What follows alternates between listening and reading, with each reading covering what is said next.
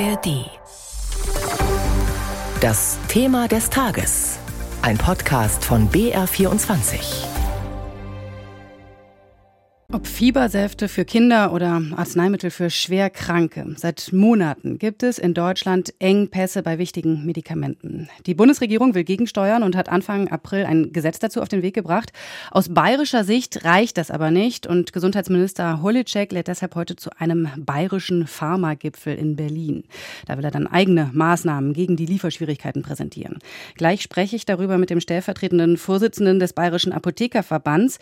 Zuerst aber schauen wir noch mal genauer hin hin. Nikolaus Nützel aus unserer Wirtschaftsredaktion über eine Forderung, die viele Politiker momentan aussprechen, nämlich, dass die Medikamentenproduktion nach Deutschland und Europa zurückgeholt werden solle, weil die Lieferungen aus Asien immer wieder ins Stocken geraten.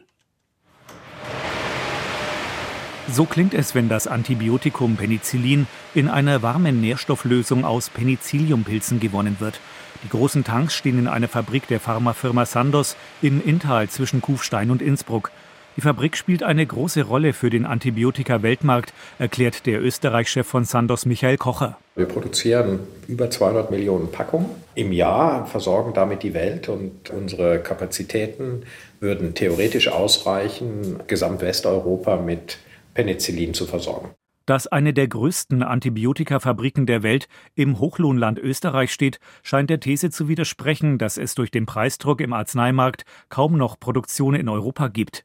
Auch Bundesgesundheitsminister Karl Lauterbach von der SPD schloss sich Anfang April bei der Vorstellung eines Maßnahmenpakets gegen Arzneilieferengpässe dieser Analyse an. Wir haben tatsächlich die Preisschraube, die Ökonomisierung bei diesen Arzneimitteln sehr stark angezogen und sehen wir auch zum Teil die Lieferengpässe. Das ist nicht der alleinige Grund, aber wahrscheinlich der wichtigste. Der Pharmamanager Michael Kocher würde es begrüßen, wenn Deutschland als besonders wichtiger Markt die Preisschraube lockert.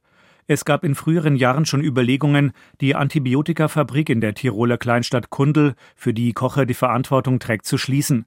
Aktuell bereiten ihm die Stromkosten Sorgen. Die Fabrik verbraucht so viel Energie wie das nahegelegene Innsbruck mit seinen 130.000 Einwohnern. Also Sie können sich vorstellen, dass wir fast mit dem Rücken zur Wand stehen, wenn wir uns unsere Kostenposition anschauen. Doch würden höhere Preise für Arzneimittel tatsächlich dazu führen, dass die Produktion von Medikamenten, die derzeit in Billiglohnländern stattfindet, wieder zurück nach Europa verlagert wird? Hans Steutel, der Präsident des Verbands forschender Arzneimittelhersteller, bezweifelt das. Keiner in unserer Branche glaubt an diesem Modell. Der gebürtige Niederländer spricht dabei allerdings für einen Teil der Pharmabranche, der keine Lieferprobleme hat. Die Hersteller patentgeschützter Arzneien, die in Steutels Verband zusammengeschlossen sind, können oft Hunderte oder gar Tausende Euro für eine Packung verlangen. An den Lieferketten zu sparen wäre für sie sehr unklug. In einem starken Preiswettbewerb, der auch zu Sparmaßnahmen bei den Lieferketten führt, stehen hingegen die Hersteller von Generika, also von Arzneien, bei denen der Patentschutz abgelaufen ist.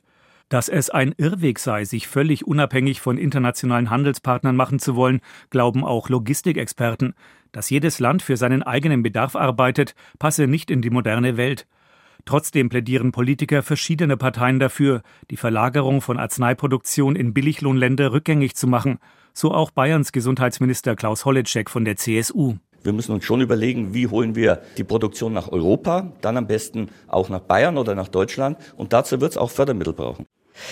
Die Frage ist aber ja auch, würde eine Produktion hierzulande oder in Europa wirklich ausreichen, um den Medikamentenmangel dann tatsächlich zu beheben? Darüber spreche ich jetzt mit einem, der das Ganze jeden Tag erlebt. Ich bin jetzt live verbunden mit Maximilian Lernbecher. Er ist stellvertretender Vorsitzender des Bayerischen Apothekerverbands. Schönen guten Morgen.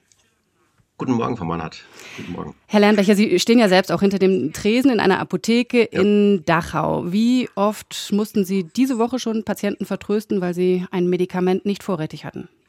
Ich würde sagen, vielleicht so 150 Mal momentan. Diese Woche? Es sind vor allem, ja, es sind vor allem Eltern. Wir hatten auch noch Notdienst am Samstag und äh, das führt dann dazu, dass man wirklich, man hat seine zwei, drei Antibiotikasäfte im Schrank und anrufen tun dann 40, 50 äh, die man dann wirklich vertrösten muss oder weiterschicken muss. Und äh, Jetzt hier, Dachau, haben wir natürlich dann auch immer mal wieder Probleme, dass man nicht das gewünschte Medikament für den Patienten äh, im Schrank hat, sondern halt dann mit dem Arzt kommunizieren muss und nach Alternativen suchen.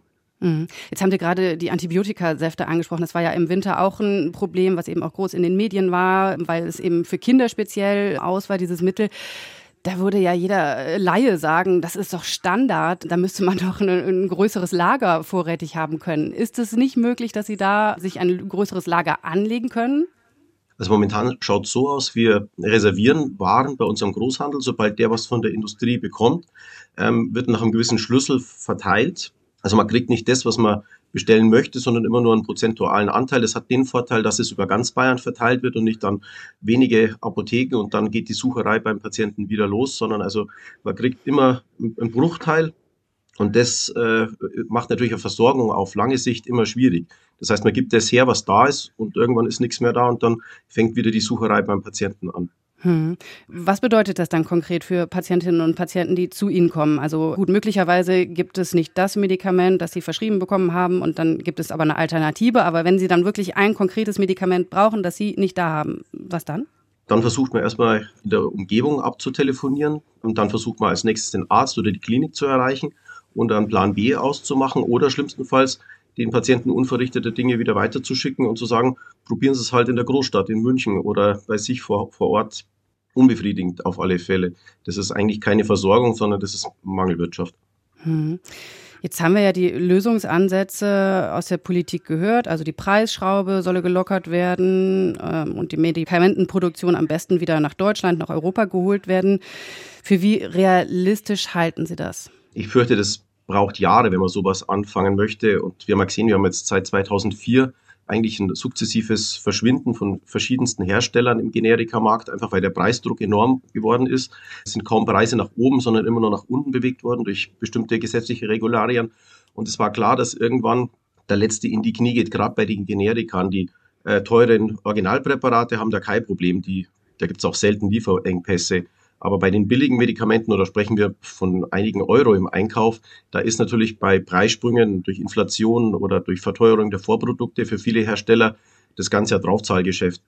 Da muss man was ändern. Und wir würden uns halt wieder wünschen, dass wir zurückkommen würden aus einem Monopol- oder Oligolmarkt zu einem, sagen wir, breit aufgestellteren Herstellermarkt, wo fünf, sechs, sieben, acht, neun, zehn Hersteller wieder am Markt sind und bestimmte Präparate herstellen, um Ausfälle, warum auch immer, des ein oder anderen Lieferanten dann zu kompensieren. Natürlich müssen wir unsere Lager hochfahren, aber dazu brauchen wir und auch unser Großhandel braucht natürlich dann auch die Vorprodukte. Also wenn keine Ware da ist, macht Bestellen auch keinen Sinn. Das merkt man gerade bei der Winterbevorratung für den kommenden Winter. Ich kann keine Schmerz- und Fiebersäfte vorbestellen auch eher schwierig. Also wie gesagt, mhm. wichtig ist, dass sich der Markt wieder auffächert, wie auch immer, ob das dann aus Indien, Pakistan oder Indonesien ist, das ist mir erstmal egal und auch, denke ich, meinen Patienten, solange die Qualität stimmt. Aber mit einem oder zwei Herstellern, die dann Lieferprobleme bekommen und es fällt dann plötzlich 50, 60 Prozent des Marktes weg, haben wir gerade beim Herzmedikament ein Albtraum. Kann ich nicht ersetzen. Patienten fahren 70, 80 Kilometer oder telefonieren